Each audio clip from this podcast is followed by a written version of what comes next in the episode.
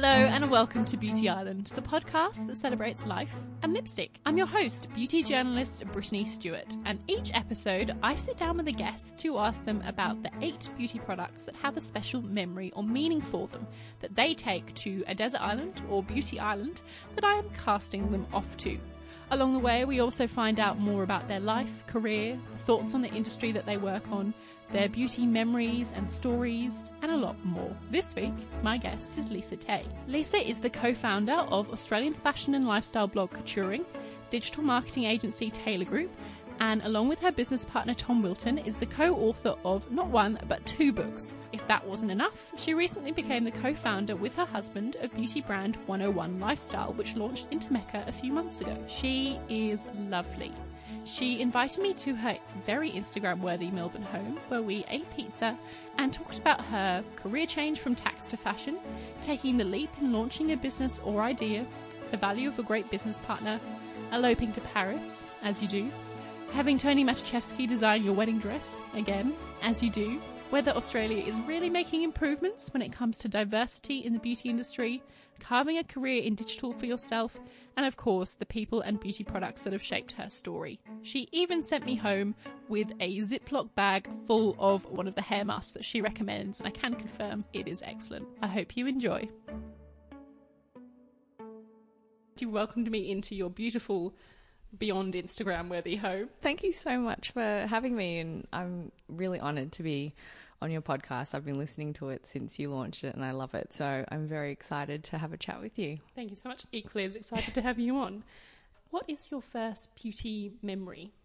That's a great question. To be honest, I I think I was a late bloomer in the beauty space. You know, I think growing up, I don't, I'm, you know, I wasn't one of those girls who would raid their mum's beauty cabinet and put on lipstick or anything like that. I think growing up without social media, there was really, it sort of slowed down my beauty development, I guess. I look at kids and teenagers now and I think, wow, they've, they look so much better than I did when I was growing up, um, which I don't mind. I think it was, you know, good to not have the pressure of social media growing up as a kid and going through school.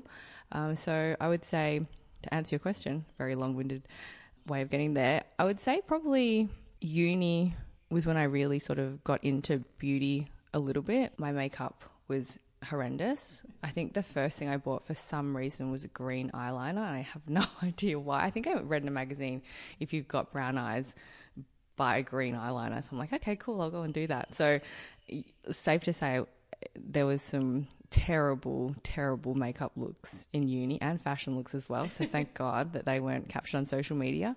But um, you know, I think beauty for me today is really focused around skincare and I think a lot of that came from my mum and you know a lot of people see her and think that she's my sister because she literally has no wrinkles and she's 60 something years old so wow.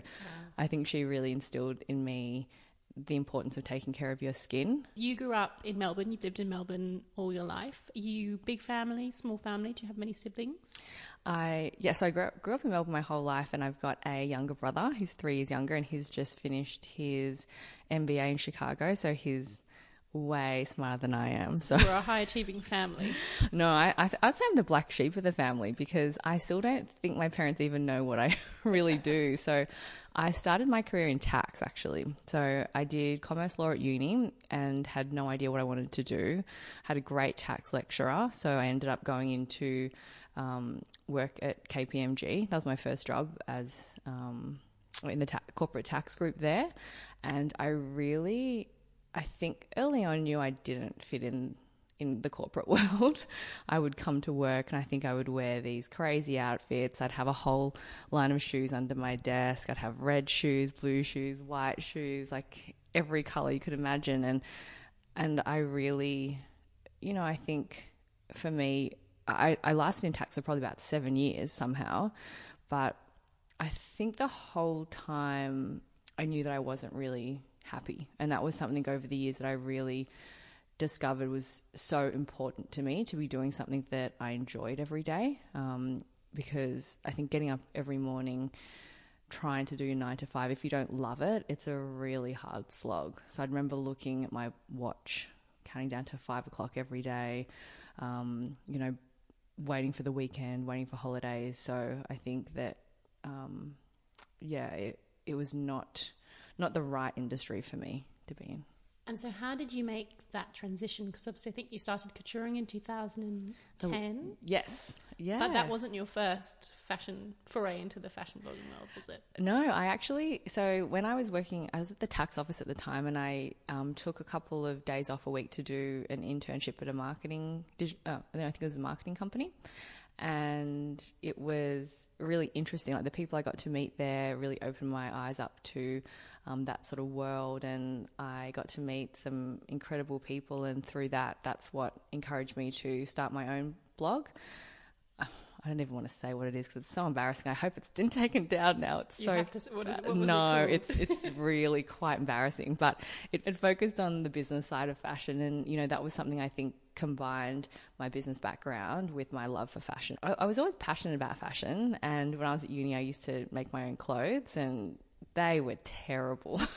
do, you still, do you still? No, no. I think when I started meeting, you know, amazing designers, and I realized like they're so talented and I was really not talented at all. I would, you know, have to end up sticking, you know, my clothes onto my body or I'd sit down and they would break because they'd have like a one stitch just going through the the whole outfit. So um, I think I quickly realized that designing clothes was not for me, but I really enjoyed the stories behind my favorite fashion labels and I wanted to communicate how hard it was to actually get a garment from inception to being on the rack. And I think that's something that a lot of consumers don't really um, get to see or have an understanding of.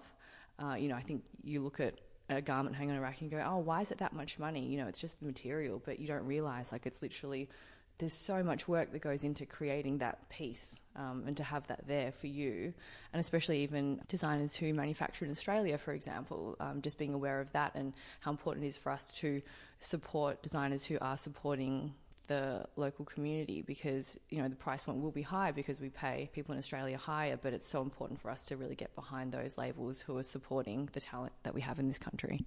Absolutely, and that I guess that's a large part of what you do with couturing. So we will get onto that, but first I would love to hear about your first product, which I believe you're wearing as we're speaking, which is the Stila Smudge Pot.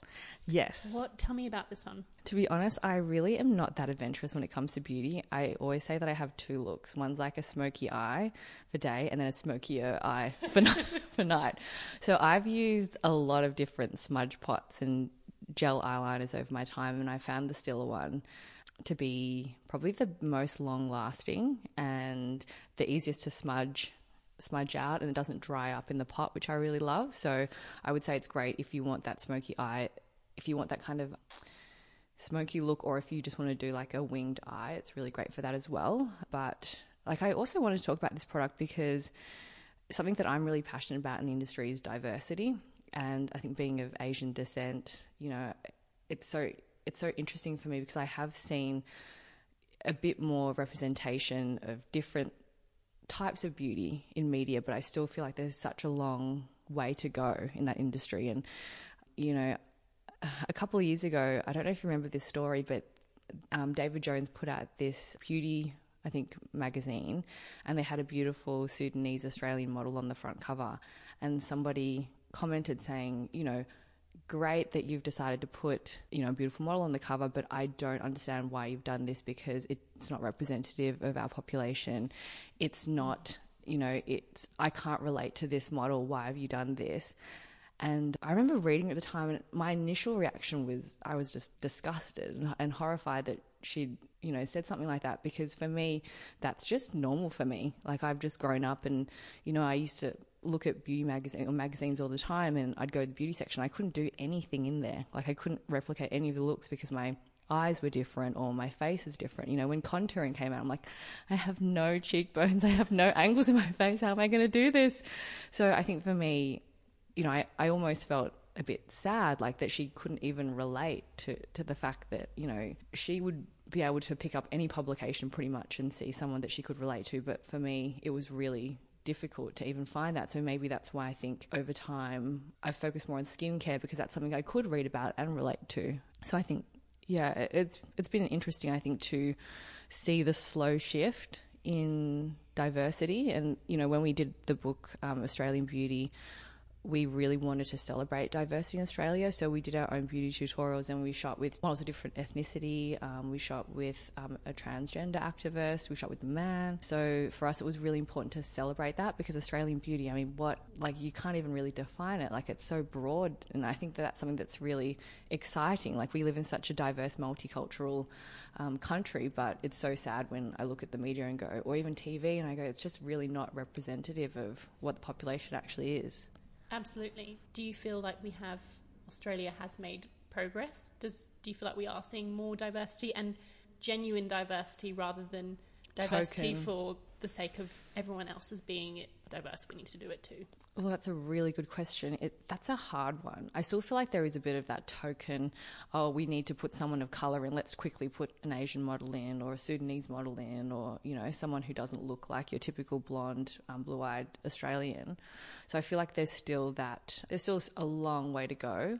But you know, I know that when David Jones had they named Jess Gomes as their ambassador, I was like, oh my god, someone with Asian descent. Like I was really excited by that, you know. And I think the more that we can do that, and the more that us as consumers can say to brands, hey, like it's not good enough to just keep putting the same sort of people in. You need to be more representative.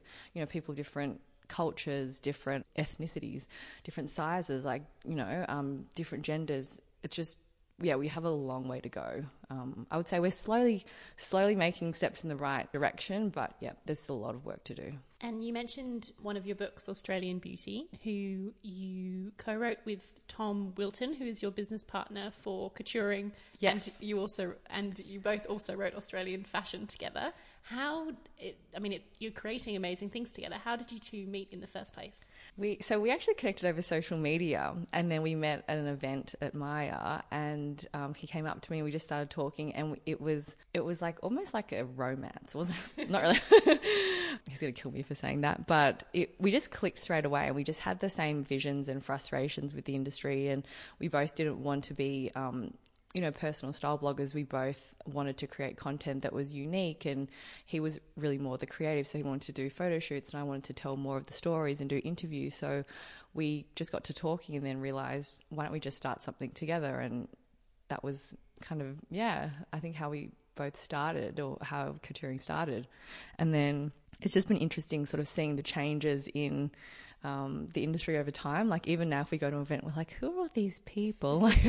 Because we used to go, literally when we first started out, we would go to them. We were laughing about this the other day. We would go to the opening of an envelope. Like we'd go to anything because we were just so excited. So I'd, you know, after work, I'd get changed in my car. I'd have my outfit and I'd go out to Fashion Week or go out to, you know, whatever event was on. And it was so exciting you know, at the time, just to be part of this whole world that I never even knew was happening outside of my day job. And obviously, it's now seven or eight years later. Has it just exceeded your expectations of what it's become? Because obviously now it's not just you two; you've got a team of writers and and things happening on it. Does it? Do you just look back and think, we did that, we started that? It's actually crazy. Like I still pinch myself every day, and and you know the opportunities I've had from it. I just never would have thought when I first started my blog in my bedroom. I just wrote a couple of posts and I still remember that moment so clearly.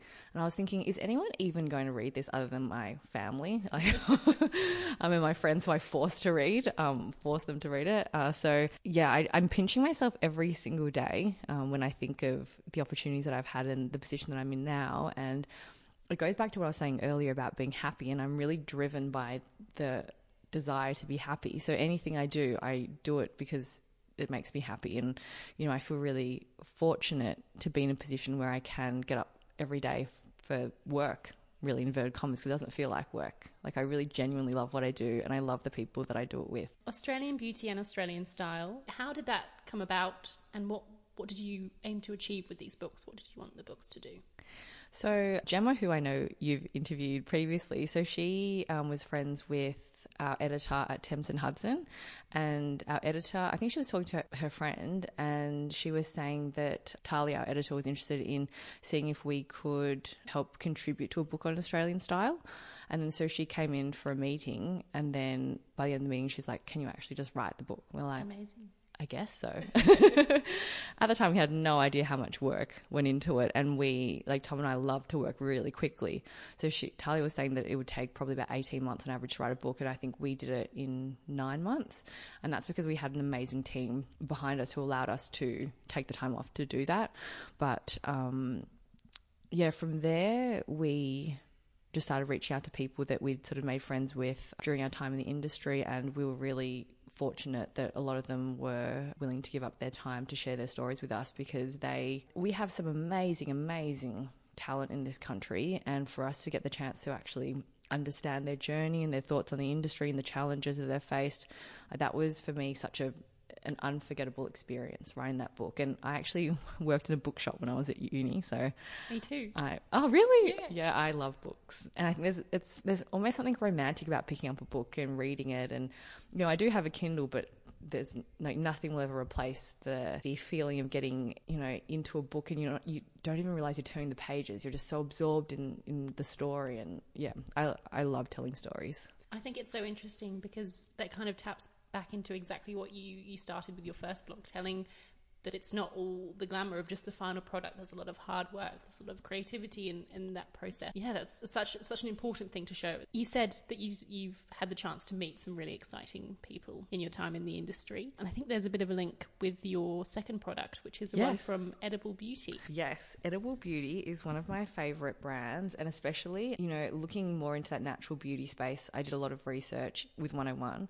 um, into the ingredients that are in a lot of the mainstream beauty products. And I came across Edible Beauty and I actually interviewed the founder, Anna, for the book. And she, okay, I should probably talk about the product first. So I love pretty much, yeah, a lot of my beauty skincare is from Edible Beauty, but this particular product is incredible. So it's the Desert Lime Flawless Micro Exfoliant. So I usually use an oil based cleanser to get my makeup off because I wear a lot of eye makeup and I find that it's just the most gentle way of doing it without drying my skin out. But I always use this after I remove my makeup, and I always find there's still makeup there, even though you think you've got it all off. And this just gets it all off, and it's incredible. So it's gentle enough to use every day because it has little rice particles in it. But I can't recommend this product more because you feel like you cleanse your skin, and then you use this, like, oh my god, this is like now I feel clean. Yeah. Um, but I really wanted to talk about this product because doing the work that I do, I've met the most amazing, inspiring people, and Anna's Anna's one of them, and she's she was an investment banker actually before she started Edible Beauty. So we have a sort of similar um, career path, but she is one of the most warmest people I've ever met, and she's you know with 101 especially, she's been so generous with her contacts and her advice and you know, she's become like a real friend and someone that I really turn to for support. And she's been great. And I just think that, you know, there's a lot of stigma I think about the fashion and beauty industry like it's cutthroat and people are really bitchy and you know everyone's trying to get to the top but I've been so fortunate to meet the most open and warm people through my journey and I feel so fortunate to call a lot of them friends if we all can be supportive, then we can all be successful together. You know, it, it's not an exclusion thing. Like just because you're successful doesn't mean the other person has to be unsuccessful. So I think that meeting people who are like minded, it's been like one of the most exciting things about what I'm doing now. Exactly. There's not a, a finite number of successful people that can exist in the world at once. Exactly. So, so important to support and lift each other up. I do have lots of questions about 101, which we will get to soon. But obviously, we've spoken about couturing. You also have the digital marketing um, company Tailor Group. What made you decide to start that? It's funny because I think at the time, um, so Tom and I were both working. So after tax, I moved to Witchery. So I was there for about a year, and then Tom was at Cotton On at the time. So we were sort of working that marketing space, and like we always loved doing our own thing, and I think that was sort of evident to me early on with couturing. So we both decided that we would try and do couturing full time. That was actually how it started. Brands started coming to us to say, "Can you create content, um, like sponsored content on the site?" We're like, "Yep, great, we can do that." And then they started coming to us to say, "Hey, can you actually just create content, but just for our channels?" And we're like, "Okay, cool, we, we can do that too." And then we started seeing a gap in the market for that. And at the time, digital marketing and the work that we do for our clients now wasn't even a job back then. Um, it was still such a new space. So, social media management, content creation, that was so new. And, you know, brands were only just getting onto Instagram, just getting onto Facebook. So, we sort of came in at the right time and we have the most amazing team of people. So, they really allowed us to to grow and um, create a little niche in the market. You know, our team honestly some of the most talented people I've ever worked with. Like, they're incredible. They're so driven and the way they look after our clients and look after each other it's so inspiring to be around every day so obviously you've got a few different things happening at once. But you mentioned that kind of Tailor is more your your day job. What does it, if there is such thing as a, a normal average day for you? What does that look like? Well, I, I do quite like a little bit of routine. So I um, I usually get up at about five um, to go to F45. I just, I just, I'm one of those people. i am in the cult. I just, all I seem to talk about now is F45, and I keep catching myself. I'm like, you must talk about something other than F45. um, so I usually get up, go to F45 in the morning. I love starting off my day doing exercise. I can't, I'm not one of those people who exercises after work. I just there's just a million and one excuses that will happen. So I like to get my exercise out of the way early. Then I'll take Wolfie for a walk, and then most of my work with um, Tailor Group is usually in meetings. So I. I've got. I wouldn't even say it's work. I get to meet amazing people all the time and talk to them about their businesses and um, find out what problems they're facing and see if we can help them in any way. Really, I've got the easiest job in the world. I just talk to people, talk to them about how amazing my team is, and then yeah, that's pretty much, you know, what I do in my day to day job. And then after hours is when I usually spend time doing 101. So uh, it might be packing product, which is what I did the whole the whole weekend. I'm so tired today. Making product, doing admin, social stuff. So I think when you have your own business, like you never have a day off. Like you're never you never switch off. You're just always like there's always some part of you that's always on and focused and open to opportunities, which I find really exciting. But I think the challenge for me is being able to switch off and not feel guilty. So, you know, watch a crime show without feeling like I should be on my emails or, you know, doing a million and one other things as well. So I think that's the biggest challenge when you run your own business. It's working out how to take a bit of downtime so you don't burn out. Now, your third product on your list is a mask, and I haven't used this one before, but I did look it up and I was shocked at the price. It's like $1.99. It's so cheap, but it's so good. it's, so, what is it? Tell us about it. It's the Innisfree My Real Squeeze Mask. So, Innisfree actually launched in Australia in March earlier this year. And to be honest, I hadn't really heard of them before um, they launched in Australia. But Joanna in our team, she was an Innisfree devotee, and a few of my friends since then I've realized like they would go overseas and buy Innisfree and bring it back here because it's so cheap and it's it's actually Korea's number one um, beauty brand. So. And obviously, K beauty is huge. So I was very excited to check it out. And I was so shocked that it was so cheap, to be honest, and natural, which is great. So this is the I've got the aloe vera mask here, and this is probably my favorite. And they've got in this my real squeeze mask range, they've got a whole lot of different flavors, including broccoli, which is really random, wow. tomato, shea butter, cucumber, rosemary, tea tree, rose, like anything, like almost like any vegetable you can think of. and these are great. I actually use them. I always say to people, you should get these. It's like cheaper than coffee, and I use probably three a week, two or three a week, and I just find it really hydrates my skin. And the next morning, um, every time I'm putting my makeup on, I can I can tell like my skin is it just goes on a lot smoother. From what I can see on your Instagram, it seems like you do a fair bit of traveling. Like New York, I think in the past month or two months you've been to Paris, you've been to New York. What is your favorite city? I love okay, excluding Melbourne because I'm a diehard diehard Melbourne girl.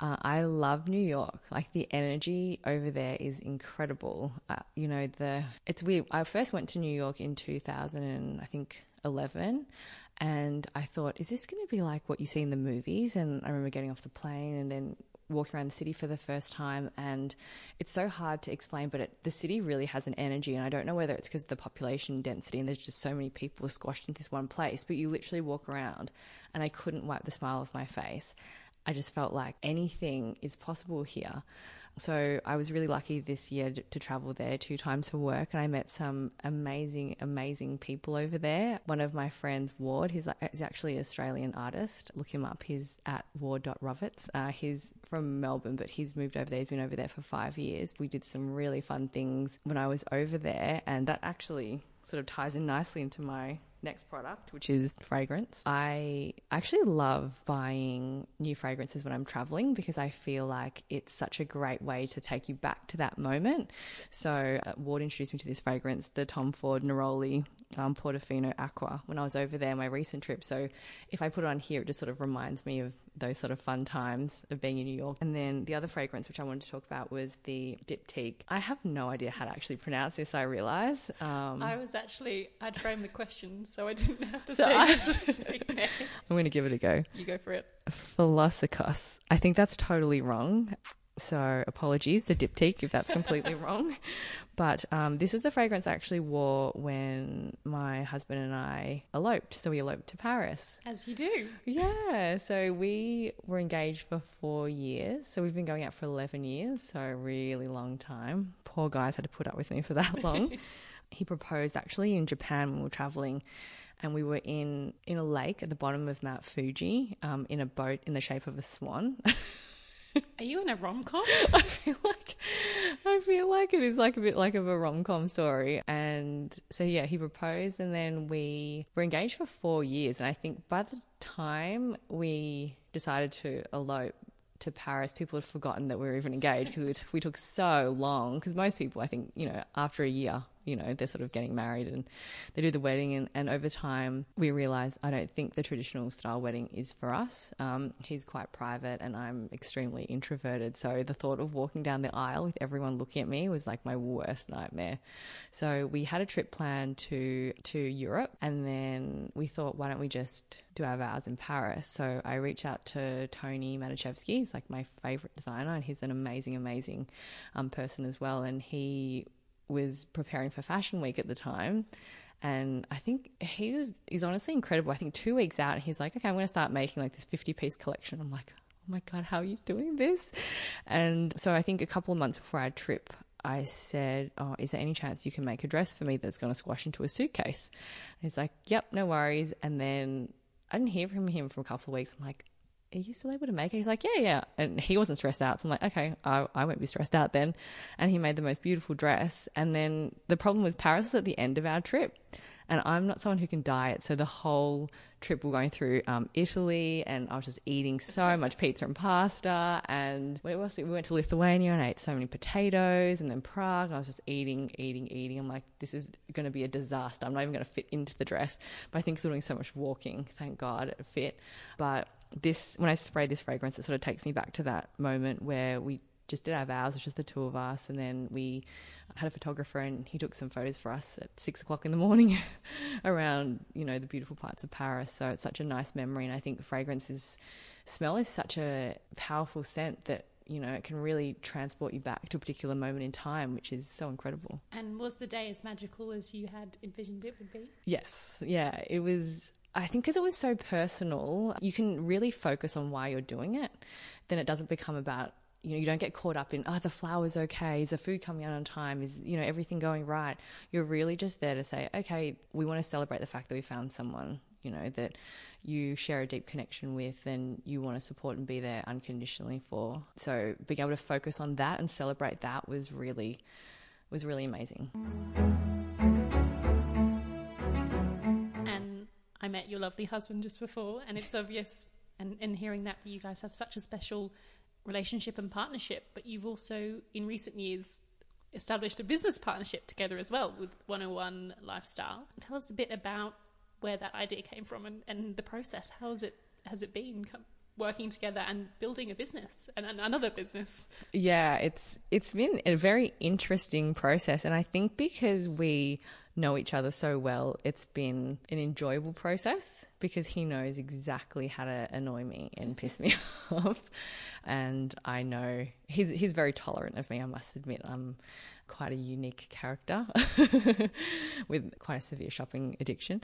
But it was really funny. I think we were on holiday a couple of years ago and I was thinking about, you know, why toothpastes and toothbrushes and things in your bathroom like were so ugly, for, for want of a better word. I just thought this is so strange because we use it every day and it's almost like a ritual getting up, you know, having your coffee or doing whatever you do in the morning, brushing your teeth, and then you do that before night. And I'm a very visual person, so I do like, you know, obviously being in my home, you can see I love black and white. It's pretty much no color in here. So I just said to him, why is there no beautifully designed toothbrush and toothpaste and mouthwash? And at the time, there was really nothing on the market. It was just the mainstream players because this was about three and a half years ago. And then we thought, why don't we just create something? And God, like, I look back now and think, if I knew what I, I knew now about the process, would I have would we have even done it? I'm not sure. You know, and that was something that really came across when I was talking to fashion designers in particular. I think that naivety of just not knowing how hard it's going to be is almost a positive thing because you just go, oh, how hard can it be? Let's just do it. So we started looking into the the idea and we started looking into the to the ingredients and we soon realized that a lot of the mainstream brands had a lot of chemicals in them which are really bad for you SLS sodium lauryl sulfate being probably the the worst one, and that's the thing that makes um, you know your toothpaste foam and your, your shampoo foam, and that it's something that people associate with getting clean. So it's re- it's actually really difficult to then try and educate the market that that's actually the stuff that's bad for you. So we started looking into what people would want from oral hygiene products, and we realized that you know people want obviously fresh breath, they want their teeth to be whiter, and they you know, common things like ulcers and sensitive gums. So we found a formulator who um, used to work for Glaxo and she wanted to specialize in that natural space. So we sort of gave her the brief and we worked with her and we had so many iterations of the product. So we really wanted to the product to be something that we were really proud of um, and that we would spend our money on. So that was the formulation part, and that took so long, and we made so many mistakes, not only with the formulation but the packaging. God, we made heaps of mistakes with the packaging. Was the original packaging vastly different to what we see now? It's the brand is always i think from the start we, we always were very clear about the design element. So it was always going to be black and white. It was one-on-one because we wanted to take it back to basics and just kind of strip away all the marketing jargon. Um, you know if you look at your you know your normal toothpaste there's just so many things on there like 24 hour protection 48 hour whitening all that sort of stuff. I'm like i don't even understand what's going on here. I just want to brush my teeth. So we knew that we wanted the brand to be really modern minimalist. So i think more so the actual fabrication, the packaging, I think changed over time. So we were looking at aluminium, for example, for the toothpaste, and we realized if you're squeezing it every day, it's just going to split. So a lot of our um, decisions were sort of based around function and style. So it's sort of just finding that balance between something that's going to work but still look good at the same time. Uh, so we were just really lucky to work with some. We've got some amazing people that we've found along the way, and you know, like I said before, Anna's been a great part in um, referring me to a lot of different people. So yeah, I think it's it's been a long journey, and I think it, it's almost like you don't realize how long it takes just to get a product on the shelf. You know, when we first were getting quotes to get you know tubes made, they're like, yeah, it'll take th- about three or four months. I'm like three or four months, I want it now. I want it tomorrow, and I think that's just the way we think. You know, we sort of want everything instantly. So we've had to force ourselves to be patient and you know say, okay, this is going to take time. So you know, you don't realize that if you don't get that for three months, that means that, you know, the next stage can't happen. So I think the three and a half years was just us making a lot of mistakes and and you know misjudging timelines. But you know I think along the way we learned a lot about the way we like to work together. And it's the same with Tom. I think we just like to have really clear tasks. Otherwise because people have such different ways of working as soon as you put two people together on the same task you know you might have someone who's very organized like I like to be really organized and I want to have things planned out whereas other people like you know leave it to the last minute it'll be fine and that would stress me out so I think if you have a business partner it's good just to say okay you're responsible for that, you're responsible for that, and just understand how each other likes to work. Can you tell us a bit more about included and what what, uh, what the actual products are? Yeah, so we have a charcoal, a natural charcoal mouthwash, a natural charcoal toothpaste, and a charcoal toothbrush. So, like I mentioned, when we were first starting out creating 101, people obviously want white teeth. And we started doing research, and the thing that kept coming up over time and time again was charcoal for whitening teeth. Charcoal for whitening teeth is a natural teeth white. And we're like, okay, great. Um, and I don't know if you've tried those charcoal powders that people, you know, you saw all over Instagram. They're as messy as all hell. Yes. So I'm like, I ain't doing that. So the products look really dark, but they actually come out like quite a light grey when you use them, so don't feel intimidated by them. But I think the biggest thing to know about these products is that obviously because they're natural, they their performance will be slightly different to say a mainstream product, especially the toothpaste, which is a coconut based formula, so it doesn't foam up, and it can get quite. It's a little bit watery if it's uh, if it's really hot because it's that coconut oil base. So if you use coconut oil based products, I think you'll understand the challenges of using. I think that's the compromise. If you've got, if you want to have that natural um, coconut oil base, like the products will go a bit softer when it's hot. And I think that's kind of reassuring because otherwise you're kind of thinking, what is in this to make it like so exactly. impenetrable from like nature? Exactly, exactly. So yeah, so we're really excited. So this is the little kit that you know, I bring it on the plane, and for me, there's nothing better than brushing your teeth on a plane. I don't know why it makes me feel so refreshed. It sounds really daggy, but I just love it. So I just take it with me when I'm flying, or I have it at work actually, because in between meetings, I find that the little mouthwash, it's like 100 ml. I always have one in my handbag because if you go in between, I'm always in meetings during the day, so I'm running in between coffees and lunches. So I like freshening up in the bathroom in between meetings. So I'm really, really proud of it. Like it's taken us a long time to get to where we are today, but I'm so appreciative of the fact that we get to you know have a product out there. 101 launched into Mecca, I think it was last month. Yes, in October. October, October the second. Was that just a pinch pinch me moment, especially given how hard you've been working on it for three and a half years to finally see it? It was honestly one of the. I even look back now and it just feels so surreal. And we had a, a, PR event for Mecca a couple of months before we launched in store, and they put together this beautiful event. They had media there up in Sydney, and they put together a stand with our product, and they decorated it stunningly. And I walked in there and saw that, and I started crying, like it was so embarrassing. But I think just all of the the work that you've put in and the time, like the literally the blood, sweat, and tears that have gone into it, and to see it there, I was like, oh my god, this is incredible. And then we got the chance to talk to the media about it, and that was really fun. And then, uh, to be perfectly honest, I just I think until I saw it in the store, I just couldn't quite believe that we're in Mecca because I've been shopping at Mecca for years, and when we created the brand, for me, that was like the the store that I wanted to get into, and I just thought, what are the chances? I don't know. This is like blue sky stuff. I don't know if this is ever going to happen. And we were so fortunate they took a chance on us, and you know they're willing to to say, okay, yeah, we'll, we'll, give you guys a go. And they've been great. They've been really supportive. So it's been really exciting to go into the different stores. And we've set ourselves a goal, like we want to try and go into every Mecca store and see every, see all the staff and actually talk to them and find out, you know, what their thoughts are on the product. And you know, the other day I was in there and I saw a customer looking at it and I walked up and I was like, hi.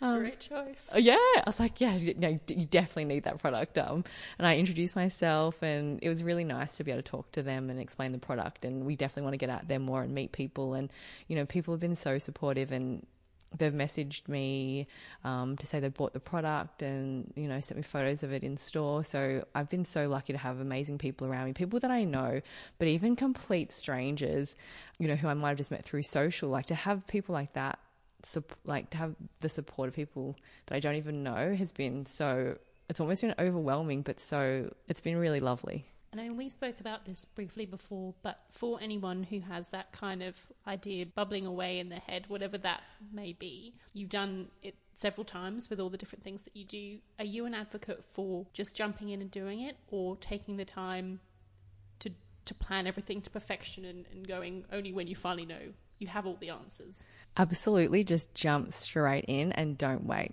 Because if you wait, I think the problem is like I'm definitely a planner, but at the same time, I, I know that can't. Like if you wait and plan everything out, cross every T, dot every I, like someone else is going to do it before you, or you you you'll talk yourself out of it. And God knows I've you know rushed in and and done so many started so many businesses. so the ones that you've seen are just one of many that I've attempted. I just, I think I I'm addicted to it or something. I have a very addictive personality, but I would 100% say go and do it, just start it and tell people around you that you're doing it and don't be afraid to do that because I think you'll find that a lot of people will want to support you, whether it's purchasing your product or it's looping you in with someone who might be able to help you, like a contact that they might have. I do find that, you know, like attracts like. So if you go out there and give something your best go, like the universe will send people your way who can help you out. So 100% just just do it. Just dive straight in. Great advice. Now, the next product on your list is a hair mask that you rave about. So it's on the slightly slightly more expensive side of things, but you assure me that it's worth it. What did, tell me about it and why is it so great? This is this product is actually incredible. So my hairdresser, Mark B, my hairdresser in Albert Park, he's amazing. I've been seeing him for I think four or five years now. And with Asian hair, if you don't tone it right, it goes really orange or red. So when I first met him, I'm like, no orange, no red, no orange, no red. He's like, yep, got it. And he's been amazing with my hair ever since. But he always tells me off because I never do a hair mask and, and do hair treatment. So he's like, you've got to do it. Your hair's going to be really dry. I'm like, okay, sorry. And I just find I can't lie to him. So it's really bad. He knows that I've been really lazy. So I started doing some research on on the internet, and I came across this product, which is the Christophe Robin. Oh my god, there's a lot of French words on here. but this is the re- regenerating mask with rare prickly pear seed oil. I've tried quite a few hair masks, and I find a lot of them really weigh your hair down. And I don't like that feeling of like oily hair or hair that just doesn't feel light. So I found that this one um, had a lot of great reviews online. So I thought, you know what, I'm going to give it a go. I spend so much on dyeing my hair, I've got to look after it. And literally after the first use, my hair felt like I don't know angel baby hairs like I don't even know what that phrase is. I think I might have it read it on good. one of the review. Yeah, it literally just felt like my hair was new again.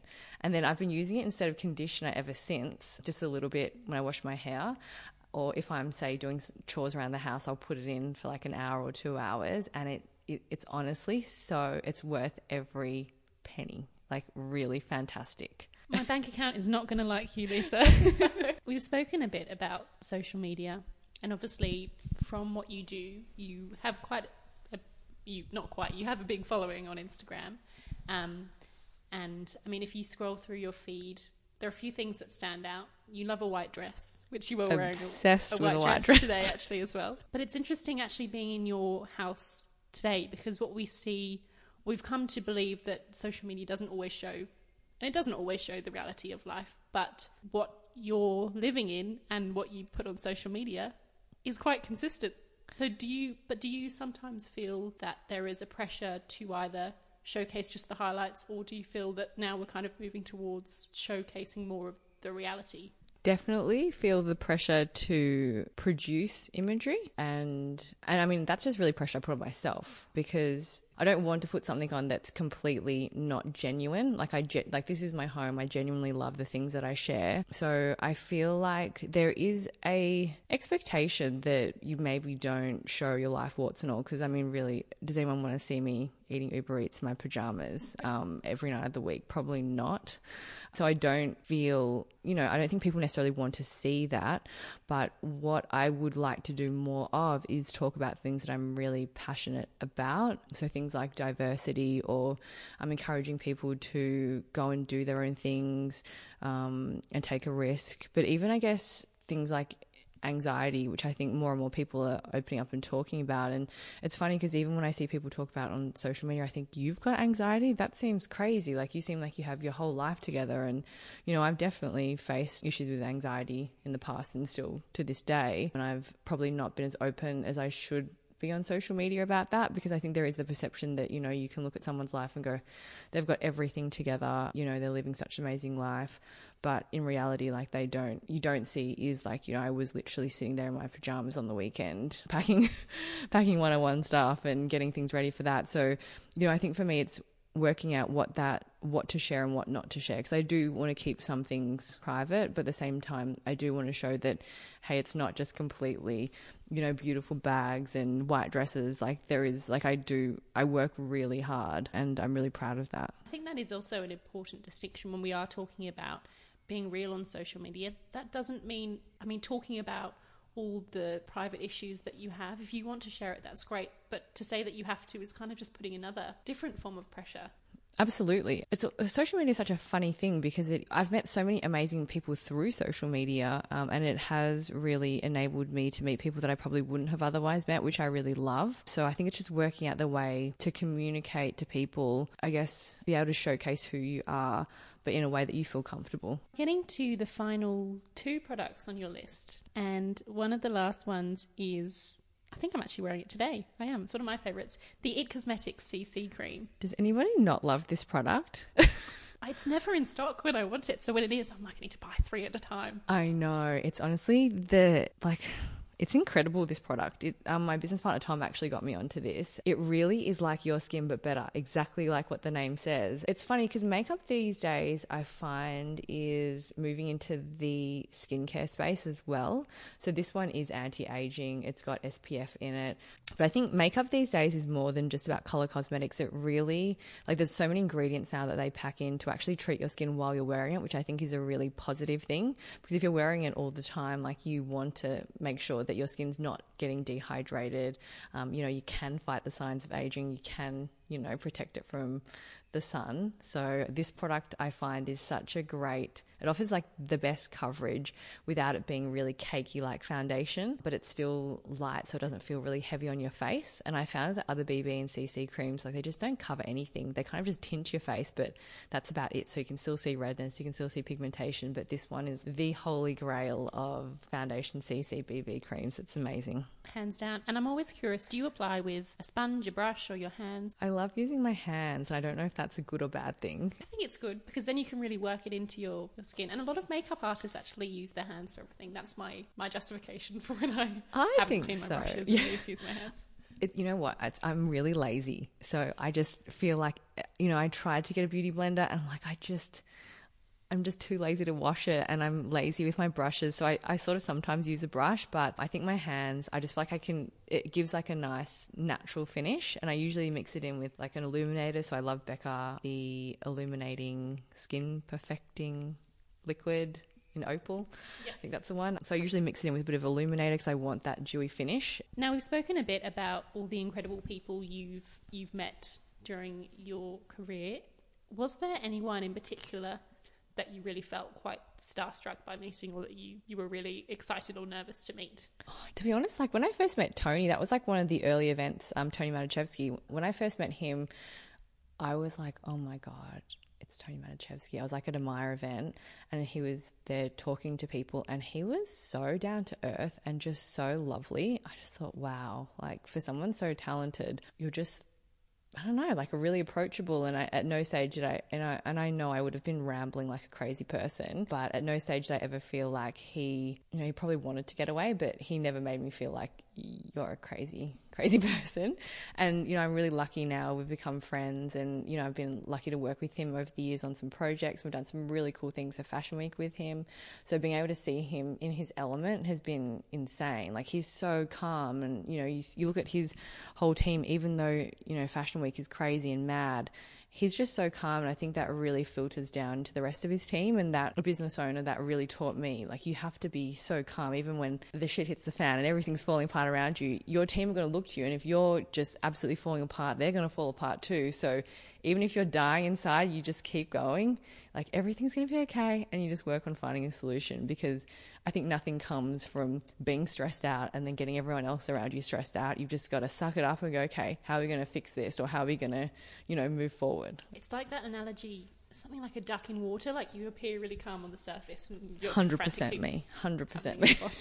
me in my normal life, I think that's just yeah. I, I, would say that's actually probably just me in my normal life, running around behind the scenes, going crazy, wondering how I'm going to tick off one thing off my to do list, um, but trying to appear calm on the surface. In the eight years since you started couturing, the digital space has changed so much. I mean, even you saying when you started Tailor Group Digital Marketing, the whole concept of, of what we now know it to be was so different. What do you think the biggest lesson you've learned forging your own career in that space has been? I think digital is such a powerful medium because for two reasons actually. Firstly, it gives brands a way to connect directly with their audience, which is something that has not been possible before. So they can literally put polls out on Instagram story and say, would you like to see this dress in red or black? Or they can put out, you know, a picture of a new campaign and immediately get a reaction. I think that's incredible for brands to be able to talk directly with their customers. You know, I know that when I post stuff for 101 or when people do stories, I'm like, oh my God, thank you so much for sharing. And, you know, if you have any feedback, please let me know. So I think that that's such a powerful medium for doing that it's also in terms of even just the digital marketing space, speaking technically, brands and, and, it's probably a bit controversial, but I know, you know, brands like Facebook and Instagram, they have so much data on us. And it means that they can be really targeted with their ads. And it's not a terrible thing if your marketing is a lot more relevant to you. Well, that's how I see it anyway. Because I'm like, I don't want to see something from Bunnings. Like, you know, I don't really care if a lawnmower is half price.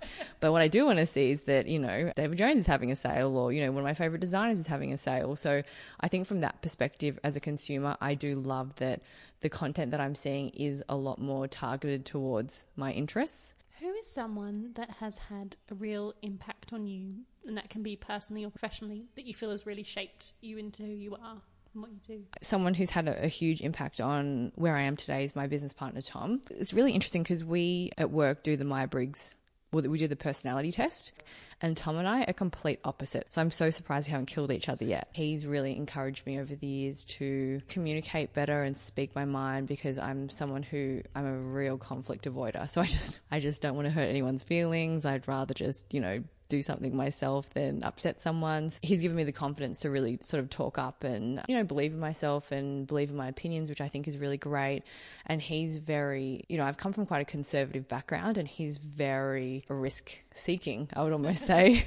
so, you know, I think starting off working with him, I was like, oh my God, this guy's crazy. Like all the stuff that he wants to do. And then over the years, I'm like, I just trust him. We genuinely love what we do. We love our team and we love our clients. So I think having that genuine passion for what you do, and that's what we look for in our team, like people who genuinely want to do digital marketing and want to do a great job. You can pretty much teach anything. You know, you can teach someone how to take a good photo, you can teach someone how to build a website, but what you can't teach is that hunger to learn, that passion for your craft. Um, I think that's really what we have found. You know, I you know I actually don't think I could do a business without a business partner. So I'm really lucky to have Saul with 101 and Tom with um, Tailor Group. I feel like finding someone that you, or even people, can be multiple people. You know, I think you need to find people who will push you and support you. So they won't just push you out there and encourage you to go out there and leave you hanging out there. um, they'll be there to help you think outside the square or take a chance and take a risk. And yeah, those sort of people are, are really valuable and when you find them you, you hold on to them for dear life. Exactly as you said is kind of like the secret to success and what you hear multiple times from successful people like yourself is that you can't do it alone. It's identifying not necessarily your weaknesses but areas that aren't your strengths. You focus on your strengths and you find some with, with complementary strengths and when you go together that's when kind of the magic happens. 100% right. I could not agree with that more and i think you know it's also being aware of what your weaknesses are and not being afraid to say that. Now, we've actually reached your final product that you'll be taking with you to Beauty Island. So sad. Which is a budget friendly mascara. Yes. Which I'm all for. Love a budget friendly mascara. So, which one is your pick? What's your favourite? This is the L'Oreal False Lash X Fiber. That's how you pronounce it, mascara. Can I tell you, it is so hard to find a mascara that has the primer and the mascara in the one wand. So you're a lash primer fan? I'm a real lash primer fan because I've got no eyelashes. I've got the sparsest eyelashes. And one stage I was really addicted to eyelash extensions, and I think all my eyelashes fell out. So I was like bald for a while. Um, but with Asian, a lot of Asian eyelashes, they're straight and they point down. So it's a real pain in the butt to get good mascara, and you really do need that primer because otherwise you're just putting mascara on the shortest little things and it doesn't work. So it's really weird. I I'm always on the lookout for a good primer, but I'm a pretty lazy person and also extremely messy. So the more things I have, the more things get lost. So these two in one products, like the It Cosmetics two in like, you know, the sunscreen and the CC cream, this primer and mascara in one, like those are what I do love because I just lose things otherwise. And now for what many of my guests say is the hardest question of them all. is as I'm casting you off to Beauty Island and I've made you talk about eight products, but I'm only going to let you take one actually with you. But I'm going to send you loads of sunscreen so you will not get burnt because obviously very passionate about SPF, looking after your skin. But if you could pick just one product to take with you because it's the most special or it has the loveliest memories, which one of your products would you pick? That's a really unfair question. You're actually staring longingly at all. I know. all the products that you've got in front of you. I'm of you. feeling that I'm going to need to just hide some of them and sneak them on. I feel like it's a cop out if I say the mouthwash. So I would love to take the mouthwash. I think I I think I take the Stila, the eye pot. I really like going out of the house without having my eye makeup on. So I like I actually enjoy putting makeup on because I it just makes you feel good, you know. And I it sounds so superficial, but it just gives you that confidence and you feel great. You know, when you're having a good skin day and you're just like, yeah, I feel fantastic.